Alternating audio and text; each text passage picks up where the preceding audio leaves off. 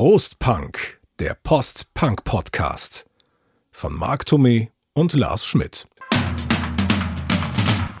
Kill Your Ideals soll unsere heutige Folge heißen. Zitiert wird Philipp Boa, der gleichnamige Song, ein Künstler, den wir beide toll finden und um den es heute unter anderem auch gehen soll. Äh, wir beleuchten, Marc, die Jahre so 85 bis 89, 90 hatten wir uns gesagt und was uns beide persönlich an Musik made in Germany so beeinflusst hat in der Zeit. Ja, Richtig? Wir, wir haben ja beim letzten Mal festgestellt, dass die neue deutsche Welle so ein bisschen diesen ersten Schwung an, an deutschsprachiger, richtig guter Musik dann doch zunichte gemacht hat, weil auf einmal keiner mehr deutsche Musik hören wollte. Und das hat dann natürlich auch dazu geführt, dass sich halt so klasse Bands wie die Fehlfarben dann eben auch aufgelöst haben. Äh, interessant ist dann halt, wenn man dann ab 83, 84, finde ich, weiter deutsche Musik hört, dann hat man eigentlich zwei Linien, zumindest in Westdeutschland. Das eine, das eine ist, sind halt, finde ich, so die Deutschpunks, ne? so die Ärzte, die Hosen, die Brieftauben, ähm, die goldenen Zitronen, die eben weiterhin deutschsprachige Musik mhm. gemacht haben, aber dann eben Punk, was jetzt nichts Schlechtes sein soll, höre ich mittlerweile sehr gerne, immer noch gerne. Natürlich viele deutsche Bands, die eben Englisch gesungen haben. Übrigens, Marc ist ja am Westen groß geworden, ich bin im Osten groß geworden. Das wird auch heute, glaube ich, bei unserer Betrachtung eine große Rolle spielen, wenn wir nachher äh, über die diverse Bands und, und, Musikstile reden. Und ich war letztens in meiner Heimat in Stralsund ähm, oder Stralsund, wie wir sagen, und habe mal zwei regionale Biere mitgebracht, die es damals schon gab und die es heute wieder oder immer noch gibt, nämlich ein schönes Stralsunder Pilz und ein Rostocker Pilz. Ich mache jetzt mal zuerst das Stralsunder auf, weil ja, das ist ein bisschen milder. Mhm das Rostocker ist eigentlich so ein typisch norddeutsches herbes Pilz. Das Stralsund ist nicht ganz so herb, deswegen würde ich sagen, fangen wir damit an. Das würde dann von der geschmacklichen Reihenfolge besser passen. So, Marc hat ja diese Art von 0,5 Liter Flasche seinerzeit mal so schön als Mauerbombe bezeichnet. Und also Einfüllgeräusch ist schon mal 1A, oder? Aber sowas von. Dankeschön. Denn die Zeit, über die wir heute sprechen, also so die späten 80er, das ist ja eben auch die Zeit, in der wir beide im fortgeschrittenen, fast schon im fortgeschrittenen Teenageralter waren. Ich meine, 85 sind wir beide 16 geworden. Ich 15. Du 15, Entschuldigung. ähm, und dann, ähm, das, ich wollte dich nicht älter machen. und das ist ja aber auch so eine Phase, wo man, ich finde, äh, anfängt wirklich einen Musikgeschmack zu entwickeln, der bei vielen wahrscheinlich dann auch den Rest des Lebens prägt. Und ich glaube, für uns beide gesprochen war das auch so, oder? Bei mir hat es angefangen ähm, so mit, in, mit der Independent-Musik oder mit dem Underground eigentlich erst so mit, mit Cure. Also, aber ich war natürlich sehr stark von dem auch dann nach wie vor beeinflusst, was ich davor gehört habe und das war eben sehr viel Synthie-Pop. Das hat sich dann bei mir erstmal komplett von diesem Synthie-Pop abgewandt, dank The Cure und dann so 89, 90 ähm, hat sich das dann wieder zusammengefunden, also dass ich dann eben alles gehört habe. Von daher war das für mich schon auch eine wichtige Zeit, hatte dann aber eben diesen Bruch drin, wo ich dann eben angefangen habe, so richtig eben Wave zu hören und eben Underground sozusagen. Dementsprechend habe ich in den mittleren 80ern von den deutschen Bands auch eher Bands halt gehört, die natürlich auch in den Charts waren, aber die eben doch so ein Ticken ähm, anders waren. Und wie gesagt, die finde ich auch immer noch sehr, sehr gut heute. Ja, bei mir war das bisschen anders natürlich aufgrund des, der anderen Situation in der DDR. Ich habe auch viel in dieser Zeit, über die wir heute reden, über Schmott gehört und Cure, da haben wir auch in vorangegangenen Folgen schon drüber gesprochen. Ich habe natürlich auch damals in der Zeit die aktuelle Popmusik natürlich auch gehört und auch mitgekriegt. Und dann bin ich eben auch zum Beispiel über Bands wie The Cure dann und Kumpels, man hat sich dann ausgetauscht, ne? man hat ja alles im wir haben ja alles aufgesogen, was aus dem Westen kam, dessen wir irgendwie habhaft werden konnten. Und dann kam es halt dazu, dass man dann irgendwann auf die Toten Hosen, auf die Ärzte aufmerksam geworden ist. Dann gab, wurden da irgendwelche Kassetten dann äh, wild überspielt. Und es gab dann eben ab 1986 im DDR-Jugendradio DT64 eine Sendung namens Paroktikum, wo der Moderator angefangen hat, so allerlei Schräges und nicht Mainstreamiges aus aller Welt und sogar aus der DDR zu spielen. Und als wir dann das mitgekriegt haben, dann war diese Sendung ja so eine Offenbarung für uns, wo wir dann, wann immer es ging, gehört haben, um irgendwie so neue, interessante, schräge Töne aufzuschnappen. Und dadurch habe ich dann ganz viele verschiedene Bands kennengelernt. Künstler wie Philipp Boa zum Beispiel, den wir vorhin ja schon erwähnt hatten, äh, habe ich da zum ersten Mal gehört. Ich habe da Bands wie äh, The Pokes zum Beispiel, die Pixies äh, zum ersten Mal gehört. Und das hat mir einen ganz neuen Musik Kosmos dann mhm. äh, eröffnet. Mhm, das war wie gesagt bei mir erst ein bisschen später, als dann irgendwie ich mit der, mit der aktuellen Chartsmusik nicht mehr so zufrieden war und dann eben über Cure da diesen Einstieg gefunden habe und dann auf einmal hat sich dann für mich dieser Kosmos eben erweitert, weil ich dann eben auch eben geguckt habe, welche Freunde oder Bekannten äh, hören denn sowas, hören denn Cure und Co. Und da war auch eine der ersten Platten äh, neben Cure, die ich mir dann irgendwie auch überspielt habe, tatsächlich die Copperfield von, von Philipp Boa. Und das war wirklich auch, wie du schon gesagt hast, war für mich auch so eine Offenbarung damals gewesen, was der Typ für eine tolle Musik macht. Es ging halt dann darum, es war so ein bisschen abgefahren. Ein Kumpel hatte mir dann erzählt, so ja, und die benutzen auch Voodoo-Trommeln im Hintergrund. Und wenn man sich das dann anhört, ist das schon irgendwie auch ein neues, neues ähm, Hörerlebnis, ja, wenn der Rabo und Voodoo dann eben da sehr perkussive Musik machen. Mhm. Und ähm, natürlich geht es auch teilweise gut ab, ja. Wir wollten ja dann immer Pogo tanzen und das geht natürlich auch wunderbar, hauptsächlich auch zu Kill Your Ideals. Kill your ideals, kill your ideals, kill your ideals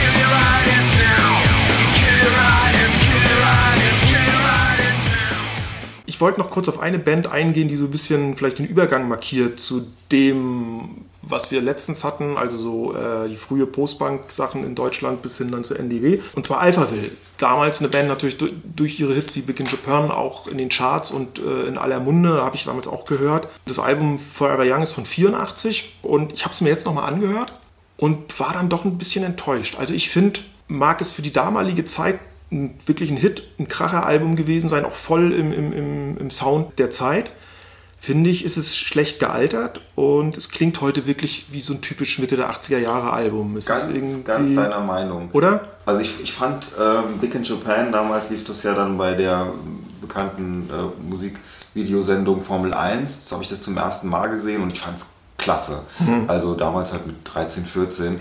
Und wie du schon sagst, es war eigentlich genau ähm, so diese zeitgeistmäßige Synthie-Pop-Musik, in cool, aber halt auch. Es war nicht so, ich, ich finde, es hatte schon irgendwie so von der, von, der, von der Art, wie die Synthes benutzt wurden, war es ein Ticken vielleicht auch anders nochmal. Also ich hatte nicht so das Gefühl, ich höre hier so einen 0815 Chart-Song und dann kam halt noch äh, Sounds Like a Melody, was ich noch einen Ticken geiler finde, vor allen Dingen in der Maxi-Version. Ja. Da kommt ja. dann hinten so dieses ganz lange Instrumental, dann noch... Das wird immer schneller wird, ne? Das wird immer schneller ja. und immer schneller. Dann äh, Forever Young fand ich scheiße, klar, ist eine Ballade und ich, ich, kann, ich muss heute brechen, wenn ich es höre, weil es wird ja hoch und runter gedudelt und es ist wirklich Von Hinz und Kunst, ich sag nur Bushido und Karel Gott gecovert, also... Ekelerregend. Ja.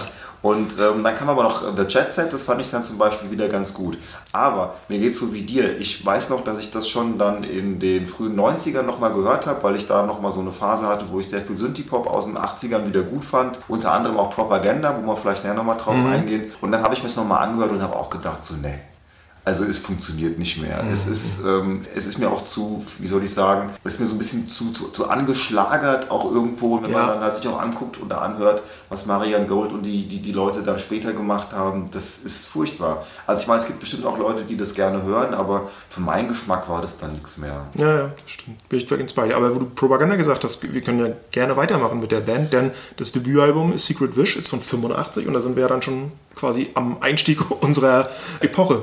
Also Propaganda war für mich mit Sicherheit eine der drei wichtigsten Bands äh, Mitte der 80er. Das Album war für mich, ich bin schon wieder bei dem Wort Offenbarung, aber das habe ich wirklich hoch und mhm. runter gehört. Und als dann so 86, 87 auch in diesem Stil irgendwie relativ wenig neue Musik kam, dann blieb einem ja nichts anderes übrig, als bei den ollen Kamellen zu bleiben. Und das habe ich bestimmt bis 87, 88 ganz, ganz regelmäßig gehört. Also das ging ja damit los, dass ähm, ZTT, also die, die ähm, das, das Label von, Trevor von, von, von, Trevor Horn und ähm, Paul Morley, die hatten ja vorher Frankie Goes to Hollywood gesigned und und riesengroß rausgebracht. Und ich fand natürlich die Welcome to the Pleasure Dome, wie du ja auch, fantastisch. Also vor allen Dingen die ersten beiden Seiten, die dritte und die vierte Seite ist ja nicht mehr so toll.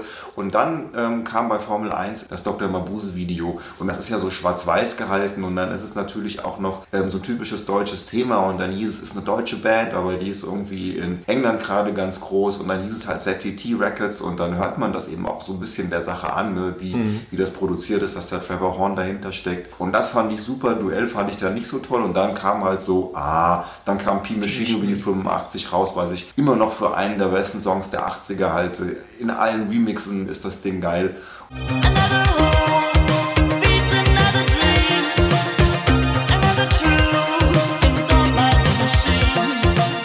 Und dann halt eben das Secret Wish, was ein tolles Album ist. Also ich finde es, also du findest es nicht so toll, Nee, also ich finde allein schon dieses, dieses, dieses Intro, dieser erste Song, der ähm, Edgar Allan Poe ähm, äh, zitiert und so. Also mir hat das unheimlich gut gefallen. Also ich muss dazu sagen, dass ich das Album damals nicht kannte in seiner Gänze. Also zu, zu mir sind die beiden von dir angesprochenen Songs Dr. Mabuse und P-Machinery äh, vorgedrungen, die ich auch beide geil fand und bis heute geil finde. Inzwischen, wo ich das Album habe und auch mir jetzt auch noch, auch noch angehört habe, muss ich sagen, alle anderen Songs fallen hinter Mabuse und P-Machinery komplett ab, finde ich. Ich habe mich dann nochmal belesen und vielleicht liegt es auch daran, dass nicht Trevor Horn persönlich, sondern sein Assistent, irgendein Tontechniker, das Album produziert hat, weil er mit Frankie zu tun hatte. Und ich habe da so ein bisschen auch diesen Frankie-Effekt, weil du ja gerade sagtest, auf dem Welcome to the Pleasure Dome ist ja ein Doppelalbum, also das erste Album sind die ganzen Hits drauf, ist super geil. Das zweite fällt total ab, weil scheinbar Horn meinte, da, da stecke ich jetzt nicht mehr so viel Energie rein. Und denselben Eindruck habe ich jetzt eben auch bei A Secret Wish gewonnen. Und es ist ja auch so, ich finde, äh, der, der, der Output ist ja auch übersichtlich, weil du hast mit äh, Jewel und Duell sind ja im Prinzip ein und derselbe Song, nur in zwei verschiedenen Versionen. Der eine ist ein bisschen rauer, der andere ist ein bisschen poppiger. Und dann gibt es hinten auf der B-Seite nochmal äh, The Last Word und äh, Strength to Dream. Das, da ist das dasselbe Prinzip. Also äh, ein Song, zwei Versionen, unterschiedlich instrumentiert. Und, äh, dann gibt es hinten nochmal einen Song, der nochmal das, das Thema von Dr. Mabuse aufgreift. Auf Albumlänge fehlt mir da dann wirklich so der Pep. Ja, ich glaube, ich höre das immer noch mit den Ohren von früher, darum Ja. finde ich das halt so, so klasse. Ich, das hängt wahrscheinlich ein bisschen damit zusammen. Also ich kann es jetzt nicht mehr trennen von dem ersten Eindruck, den ich damals hatte. Es gibt ja noch eine wunderschöne Remix-Platte, die heißt äh, Wishful Thinking. Da laufen diese Tracks sozusagen ineinander. Also das sind so Remixe, die halt dann so ineinander gehen. Also sind einfach zwei Seiten mit den, mit den Top-Songs eben praktisch in einem mega Mix ist toll. Also finde ich auch sehr empfehlenswert. Weiß gar nicht, ob man das heute überhaupt noch bekommt. Aber ich kann auch das verstehen, wie, wie du sagst, ähm, wenn man mal bewusst rangeht und das von heute vielleicht dann nochmal so mit den Ohren von heute hört, dann muss man schon sagen, dass P-Machinery und Dr. Mabuse natürlich schon so die beiden herausragenden Songs des Albums sind. Ja, und dann hätte ich noch eine dritte Band in dem Kontext. Passt, glaube ich, auch gut zusammen. Elektronische Musik, Synthie Pop, Camouflage. 1988, Ja. Debütalbum Voices and, Image Ja. and Images. Mit dem Überhit, kann man es ja nennen, äh, The Great Commandment. Kannte ich damals eben auch nur die Singles. Und gerade The Great Commandment hat natürlich den, ja, Marc hält gerade äh, die Vinyl-Single hier in die Kamera, hätte ich beinahe gesagt. ähm, ja, The Great Commandment war eben berechtigterweise natürlich auch dann oder hat berechtigterweise den Vergleich mit Depeche Mode hervorgerufen, dem die Band aber gar nicht gerecht werden musste, weil äh, auch da, wie ich finde, jetzt im Nachhinein, wenn, ich, wenn man sich das Album anhört, sind alle anderen Songs, kannst du stilistisch überhaupt nicht mit Depeche Mode vergleichen, ganz andere Baustelle. Und ich finde, das ist ein geniales, tolles Debütalbum, was ich damals eben auch nicht in vollem Umfang hören konnte, auch erst später dann entdeckt habe und jetzt auch ewig nicht mehr gehört habe und jetzt in Vorbereitung auf unseren heutigen Podcast mir wieder angehört habe. Und ich muss sagen, es ist für mich die Wiederentdeckung des Jahres. Ich habe es dann gleich dreimal hintereinander gehört, weil es mir so gut gefallen hat, weil es so vielschichtig ist, weil es ähm, einfach tolle Songs hat, große Melodien und auch so ein Tick Anflug von Weltmusik. Also es klingt ein bisschen fernöstliche Klänge, äh, nimmt man da immer mal wieder wahr. Coole Platte.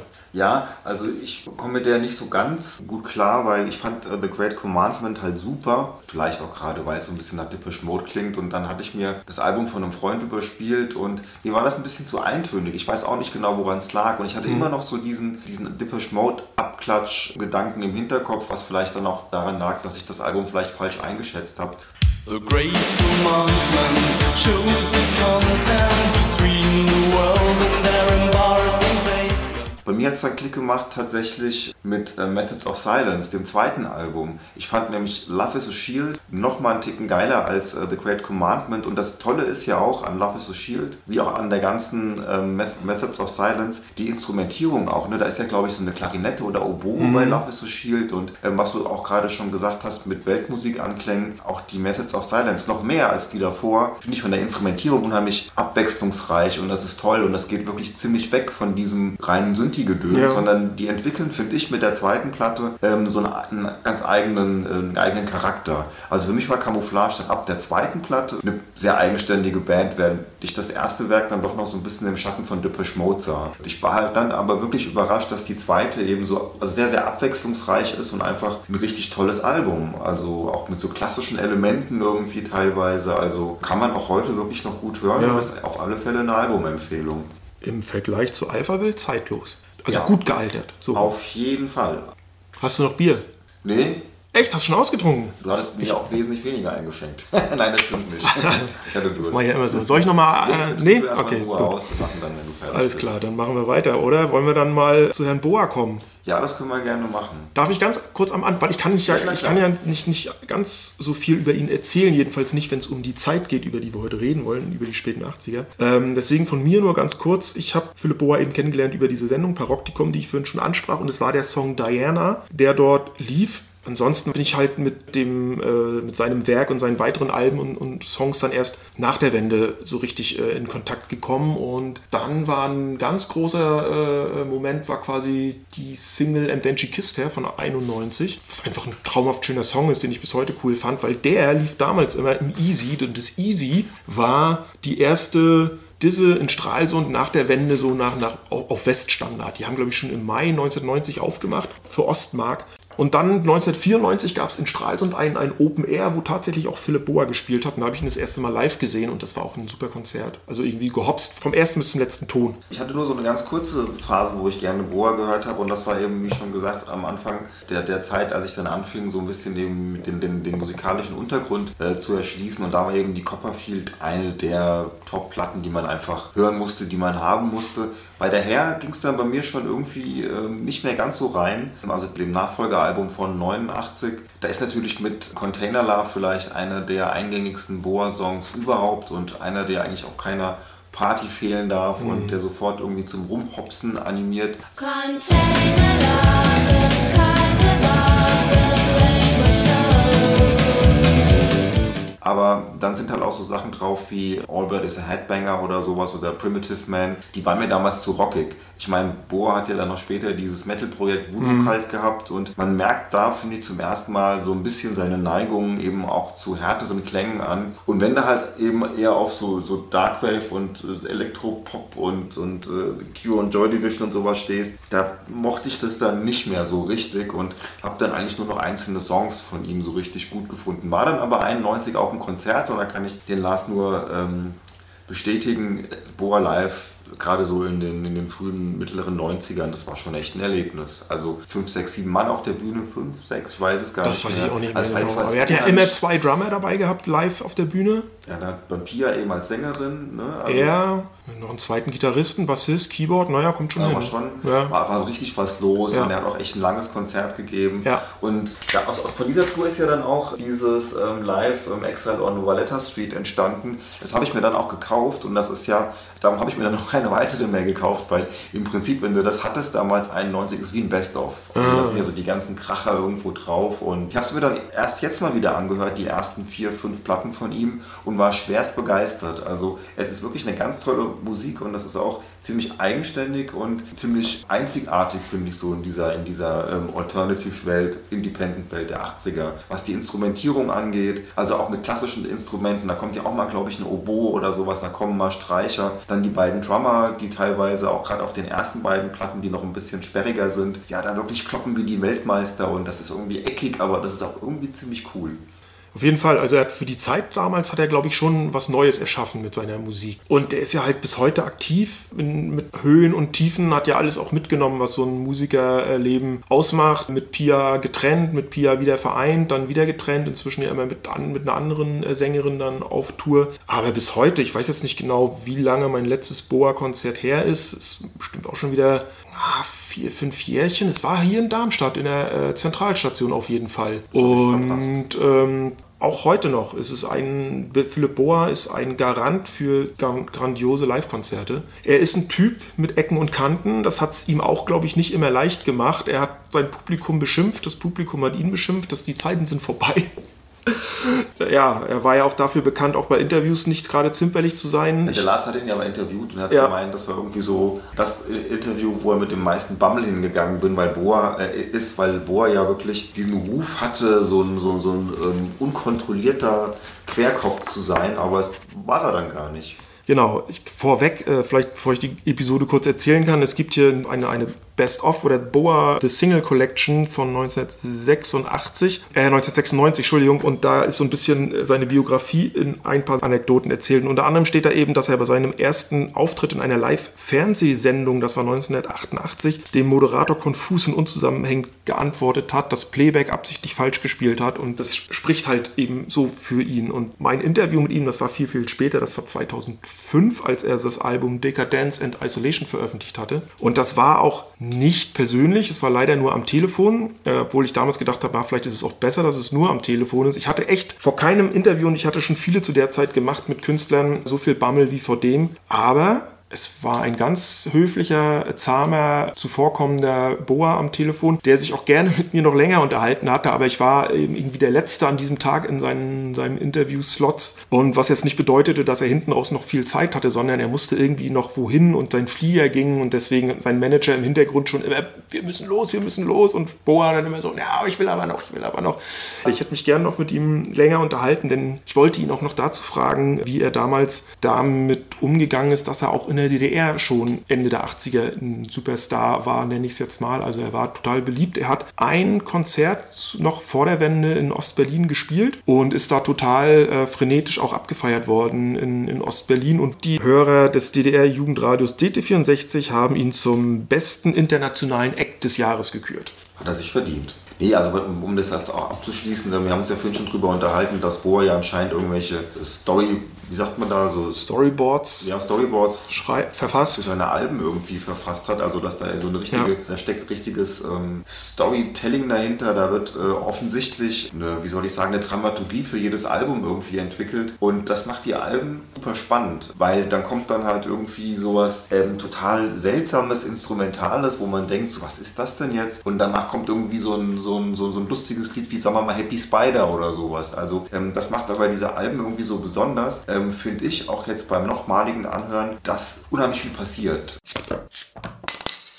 Ansonsten muss man sagen, er ist aber auch eine Hitmaschine, oder? Wenn man, wenn man das alles mal so aufzählt, Container Love, This is Michael, and then she kissed her, Love on Sale, Annie Flies the Love Bomb. ja, um, I dedicate my, my soul to you. Diana. Also, da, es sind alles, und es sind alles Hymnen, würde ich sagen. Es sind alles große Melodien, Ja. leben natürlich alle von diesem Wechselspiel zwischen Pia Lunds Gesang und Boas Gesang.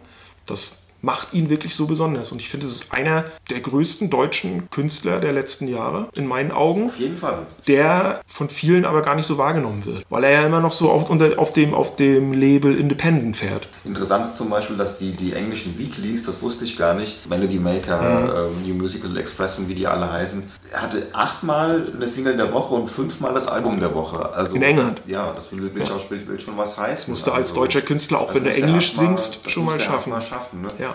Und ich möchte, weil es einfach wirklich zu schön ist, noch zwei aus diesem tollen äh, Booklet, aus dieser äh, Best-of noch zitieren. Und zwar, weil du es gerade gesagt hast, äh, mit seinen Platten des Monats bzw. der Woche in, in Großbritannien, da hat der Ray Davies von der Band äh, The Kings im Sounds geschrieben, er möchte Phil Collins, Christa Burke, Sting und Peter Gabriel dazu zwingen, diese wunderbare Musik zu hören und einen Song zu covern. Will schon was Ja, heißen. so viel dazu. Und was eben auch noch schön ist, um nochmal auf das Wesen von Philipp Boa einzugehen, das war 1993.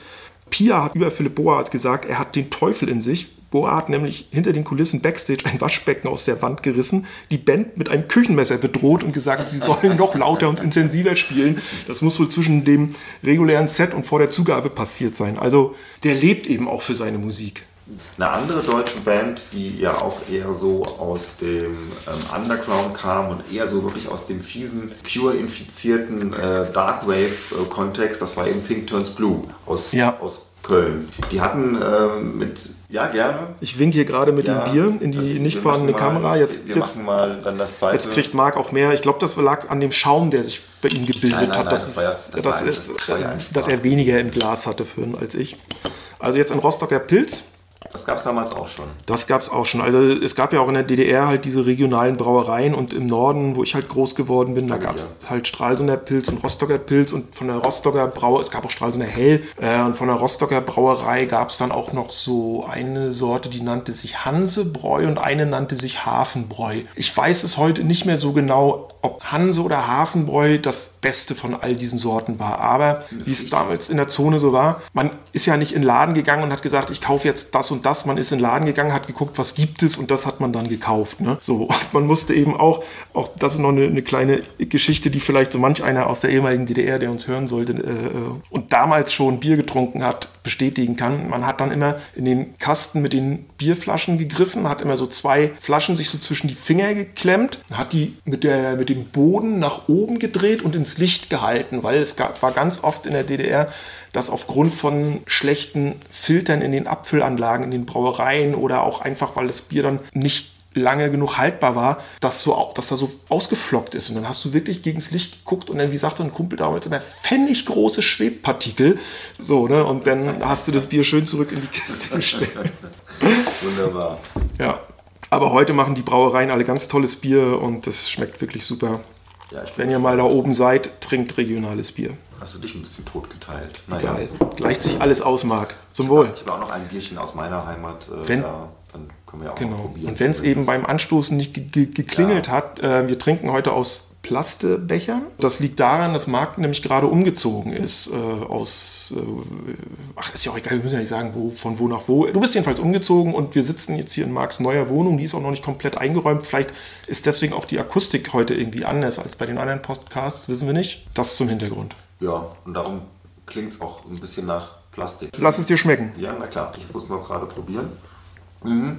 Das ist eher so klassisches norddeutsches Mhm. Pilz. Ne? Sehr, sehr herb, aber mag ich auch gerne. Ist lecker. Auch sehr bitter, ne? Das. Mhm. Das hat mehr Bitterstoffe als das. Ja. Ähm, ich finde, das Stralsunder ist etwas mehr Ticken malziger Ja, auf jeden Fall. Und das ist ein bisschen bitterer. Also ganz kurz zu, zu Pink Turns Blue, Jo. die, die Band von, von äh, Mick Jokwa, die gestartet sind mit der Platte If Two Worlds Kiss. Da war auch noch äh, Thomas Elbern mit dabei, der dann später Escape with Romeo Mhm. gemacht hat. Und ähm, diese erste Platte, das ist ähm, so richtig geradliniger Darkwave, würde ich mal sagen. Dann ist ähm, Elbern auch wegen, glaube ich, auch künstlerischer Differenzen mit Jokwa ausgestiegen. Und dann kam die Meta von 1988 und da ist der Kracher drauf Your Master's Calling.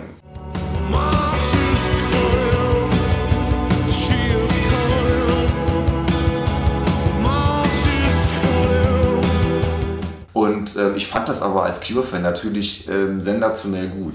Interessant war nur, dass ich an die Platte damals nicht rankam. Ich habe mir dann erst das darauffolgende Album Eremit gekauft, was dann schon wieder ein bisschen anders ist, weil Jokwa hatte in den späten 80ern, frühen 90ern die Tendenz, irgendwie immer abgedrehtere Musik zu machen. Es wurde immer reduzierter, es wurde immer elektronischer. Und der ist von diesem, von diesem Cure-Sound hat er es irgendwie geschafft, so was ganz Eigentümliches, Eigenartiges zu kreieren. Weil er hatte dann seine vierte, sein viertes Album, das heißt Erd, das, da waren die nur noch ein Duo gewesen. Äh, das ist fast ohne Gitarren eingespielt, das ist fast nur noch elektronisch, das hat überhaupt keine richtigen Songstrukturen mehr, aber es ist unheimlich spannend anzuhören.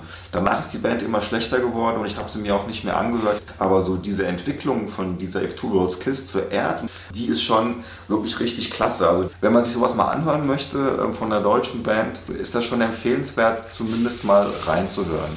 Der große Hit übrigens von der Eremit, das war Michelle, kennt vielleicht auch der ein oder andere, war sogar relativ ähm, erfolgreich. Das ist der Song, äh, über den ich auf die Band aufmerksam geworden ist. Der war nämlich auf einem der ersten Zillow German Mystic Sound Sampler drauf.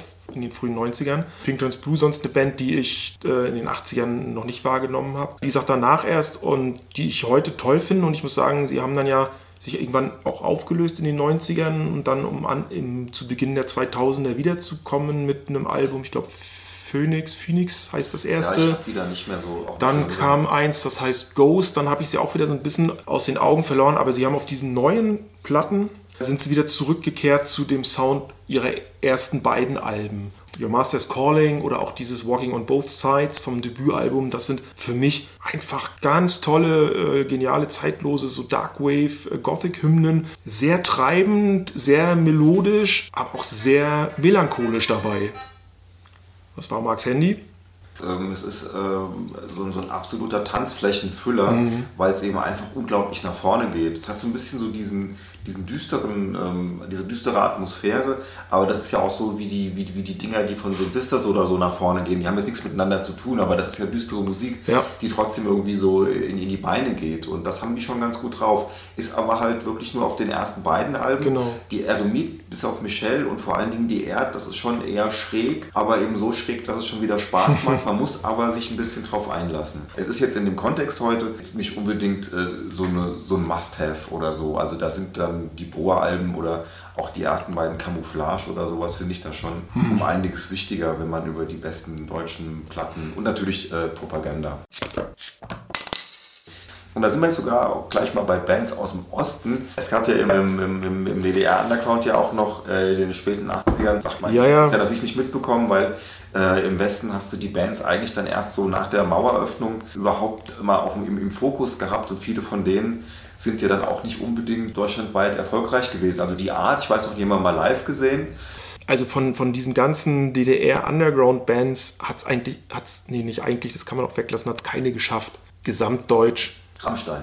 Ja, aber die sind ja erst später, das ist ja immer so, ja, ich meine, Rammstein sind aus Feeling B entstanden in Teilen. Ähm, es ist eigentlich, ich finde auch die Formulierung, sie sind aus Feeling B entstanden, ist auch falsch. Weil die Keimzelle von Rammstein war eine andere. Ähm, das waren der Sänger, der Till Lindemann, der Gitarrist, der Richard Kruspe und ich weiß gar nicht, ob es der Drummer oder der Bassist, ich weiß gar nicht, welche, welche drei der heutigen, genau welche drei Leute der heutigen Rammstein-Besetzung die Keimzelle waren. Und die haben früher ja alle schon in diversen anderen DDR-Underground- und Punk-Bands gespielt und die kannten sich ja alle. Ich meine, die DDR war ja klein und überschaubar. Und wenn du in so einem kleinen Land in einer kleinen Szene aktiv bist, dann kennt man sich natürlich untereinander. Und die haben dann den Paul Landers von Feeling B, also den Gitarristen von Feeling B und jetzigen zweiten Rammstein-Gitarristen quasi erst dazugeholt. Und der hat dann später noch den Flake dazugeholt, weil die eben noch einen Keyboarder brauchten. Und so ist dann Rammstein entstanden. ne? Und der frühere Feeling B-Sänger, der Aljoscha, der hatte zu der Zeit ja auch schon andere Projekte und die haben sich Musik, äh, was, was die musikalische Ausrichtung oder Zukunft von Feeling B anbelangt, auch nicht mehr so richtig verstanden, was dann eben dazu geführt hat, dass Paul Landers und Flake halt zu Rammstein gegangen sind. So ist im Prinzip diese, diese Geschichte, aber ähm, vielleicht fange ich an der Stelle nochmal an im Urschleim. Also ich hatte vorhin ja schon diese Sendung Praktikum bei DD64 erwähnt. Die ging 1986 auf einen Sender, ich glaube so im April, also im Frühjahr. Und der Moderator, der Lutz Schramm, wollte eben schräges, experimentelles, abseitiges irgendwie aus aller Welt spielen. Und hatte durch Connections, hatte er halt diverse Sachen auch aus dem Westen oder aus, aus dem internationalen äh, Ausland, die er spielen konnte. Und hatte auch unter anderem auch eine Kassette von einer ja, DDR-Punk-Band namens Hard Pop. Und hat dann von der quasi pro Sendung immer einen Titel gespielt. Wie wird das geschrieben mit T? Also hart. Hard, nee, mit D. Also Also hart, Hard Pop. wie, wie bei Hard Rock mit D und dann halt nur Pop hinten dran. So, und, ähm, und das hat dann dazu geführt, dass ganz viele andere DDR-Underground-Bands, äh, die die Sendung gehört haben, hellhörig geworden sind und gedacht haben, der spielt eine Kassette von der DDR-Punkband. Wir haben doch auch letztens mal ein Tape aufgenommen, so ungefähr. Und dann haben diese Bands, die halt schon solche Tapes hatten, ihm ihre Kassetten geschickt. Und er hat die gespielt. So, und das hat sich dann quasi verselbstständigt im Laufe der Zeit. Ne? Und das wurden dann von Jahr zu Jahr immer mehr. Dadurch hat er diesen Bands natürlich ein Podium geschaffen und hat für deren Bekanntheit gesorgt. Und das hat echt so eine Dynamik entwickelt, dass dann diese Bands wirklich sehr, sehr schnell eine gewisse Popularität äh, erreicht haben. Klar, sie sind natürlich auch in der DDR kein Mainstream geworden, aber sie sind, haben halt deutlich mehr Leute erreicht, als sie sonst erreicht haben. Ne? Und ich bin ja auch dann durch die Sendung darauf aufmerksam geworden. Und das waren dann eben so Feeling B, Fun-Punk-Band mit Quatschtexten, kann man es am besten bezeichnen.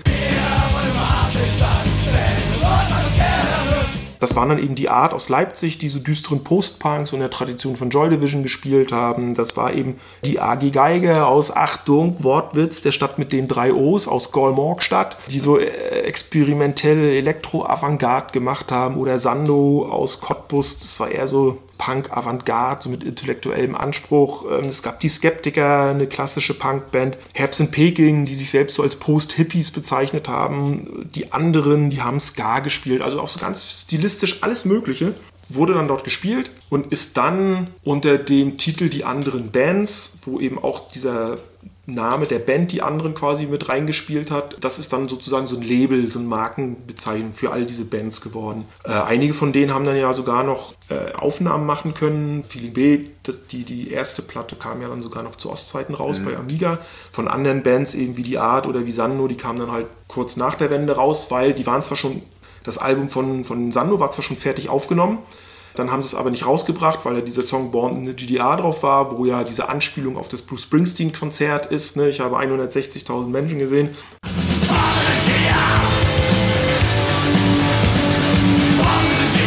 Äh, bei Die Art war es halt so, die hätten eine Platte machen können. Die wollten aber einen Song, der hieß White White World machen. Da haben dann hat der Zensor dann gesagt, naja, das ruft doch zur Republikflucht auch. Also das Lied kommt nicht auf die Platte. Und dann hat die Band gesagt, wenn das Lied nicht auf die Platte kommt, dann machen wir die Platte nicht.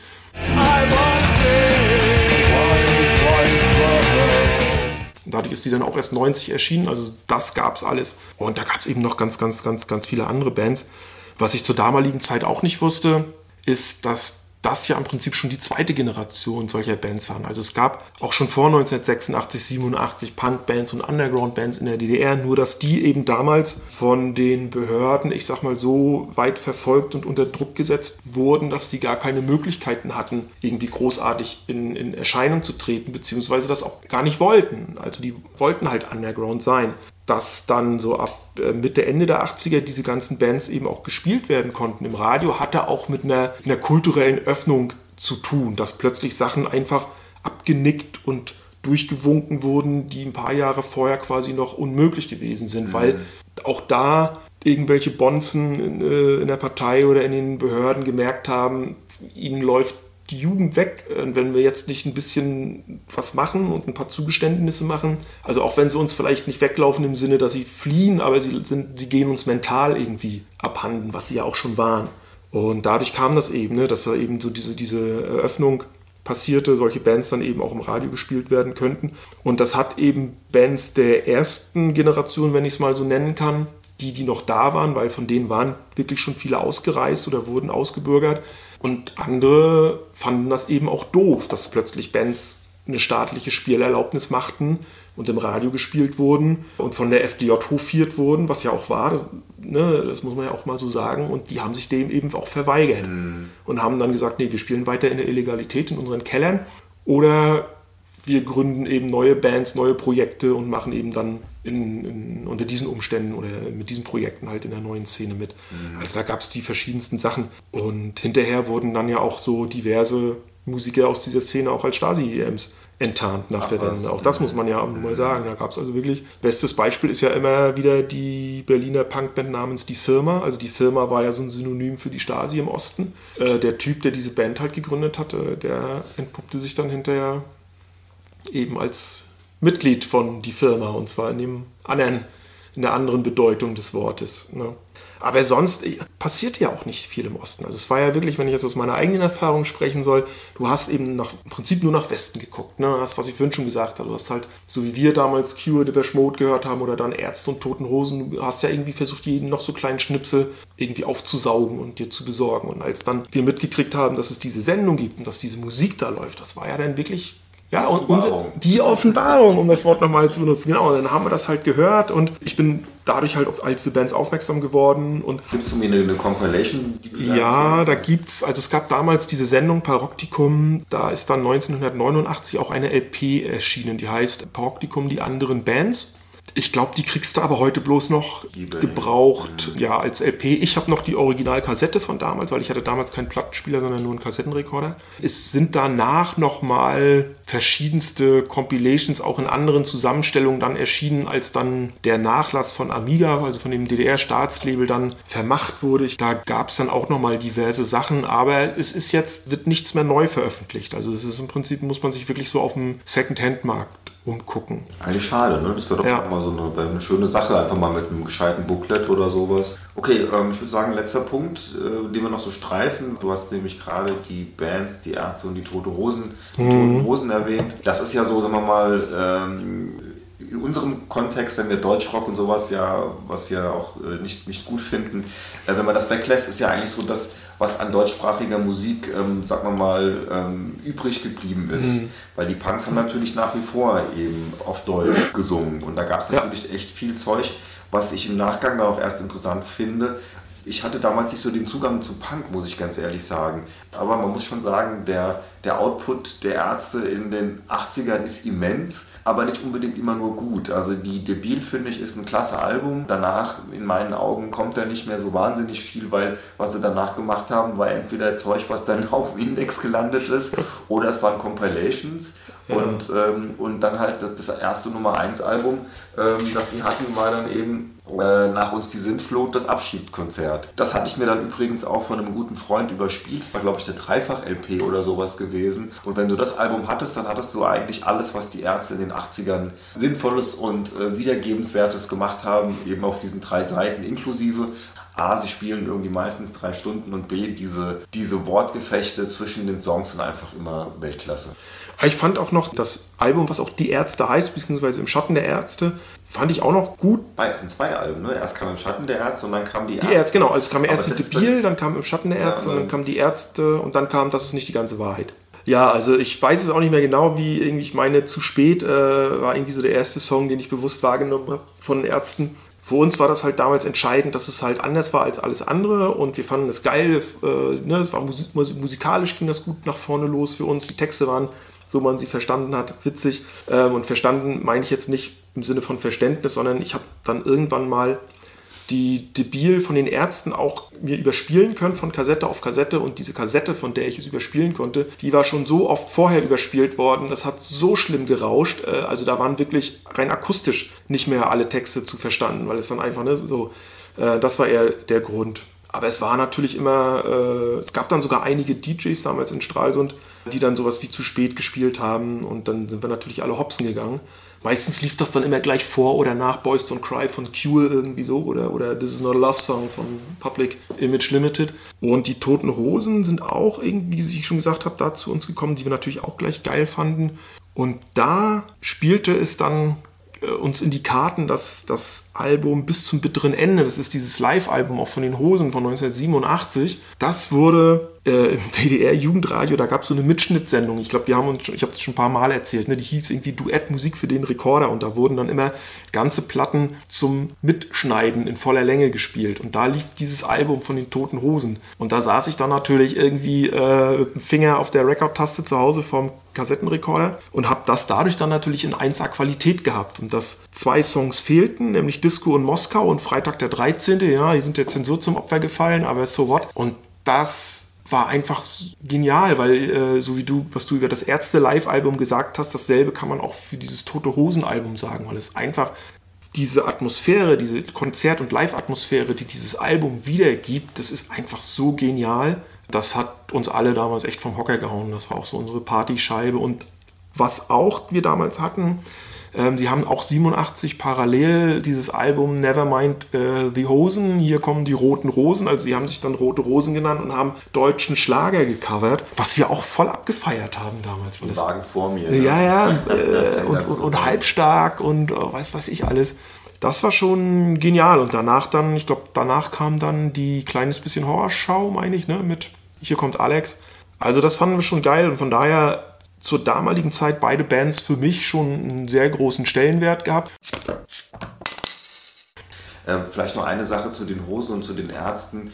Ähm, ist schwierig bei denen irgendwie von Underground zu reden, weil Ja. ähm, und ähm, das ist immer was anderes als ähm, Punkband, sagen wir mal, wie die abstürzenden Brieftauben, die ja eher so diese Fun-Punk-Action gemacht haben und vor allen Dingen äh, in meinen Augen die beste Punkband der 80er und eine Band, die in den 90ern ganz andere Wege gegangen ist und von denen ich jedes Album echt unheimlich zu schätzen weiß, sind die Goldenen, Goldenen Zitronen. Zitronen, Ich habe die live ja. gesehen, ich finde die fantastisch. Also das ist ja mittlerweile was völlig anderes. Das ist ja irgendwie so ein bisschen, da sind Hip-Hop-Einflüsse dabei, das ist teilweise auch ein bisschen ähm, elektronischer geworden. Es ist wirklich sehr schräg, es ist aber auch sehr geil, es sind sehr politische Texte. Und äh, ganz tolle Band. Aber gut, das wäre nochmal was ne, mit äh, Punk der 80er. Ja, also die. Zitronen, auch das ist eine der Band, die ich ausgerechnet dann noch, oder was heißt ausgerechnet, bezeichnenderweise mit dem Song Für immer Punk bei DT64 in dieser Sendung auch gehört habe. Und das hat mich natürlich, also musikalisch, dieser Text, es hat mich voll von Socken gehauen. Und äh, von, von ihrem ersten Album, Hallo äh, Ich- hab- Porsche Genscher, Hallo HSV, so heißt das, so- so heißt das sogar Debütalbum von den, von den das, ich, von den goldenen Zitronen. Ja, ja, das zweite heißt Kampfstern äh, Mallorca dockt an. Ja. So, das stimmt. Aber um nochmal auf den Song für immer Punk zurückzukommen, das ist ja eine Coverversion von Ira Wills Forever Young. Und damit schließt sich der Kreis wieder. Damit schließt sich der Kreis, ja. Jetzt haben wir gar nicht mal einen Odenwaldpilz äh, probiert, aber was machen wir dann beim nächsten Mal? Ja, das machen wir beim nächsten Mal. Da, Was machen wir beim das, nächsten das, das Mal? wird Wir nicht schlecht. Wir wollten ja mal über Musik, äh, wir Ja. haben jetzt ja fünf Folgen lang über, ich sag mal so, alte Männer haben über Musik von früher gesprochen. Wir können ja in der nächsten Folge mal über Musik von heute sprechen. Auch heute entdecken wir ja immer noch neue, neue Bands, aus. neue Musik. Und da finden wir ein paar, ne, über die wir reden können. Ja klar, ich meine, wir kaufen ja beide nach wie vor auch relativ viel Musik oder, oder streamen das, je Mhm. nachdem halt. Ja, in dem Sinne äh, können wir das heute beenden. Und äh, ja, ihr wisst ja wie immer, Playlist, Kontakt, guckt einfach rein. Dürft auch gerne bewerten, Kommentare schreiben, wenn ihr wollt. Ich habe noch einen kleinen Schluck Rostocker Pilz in meinem Becher. Dann lass es dir schmecken. Dann trinke ich den jetzt aus auf alle Zuhörer. Ich wünsche euch alles Gute. Zeit.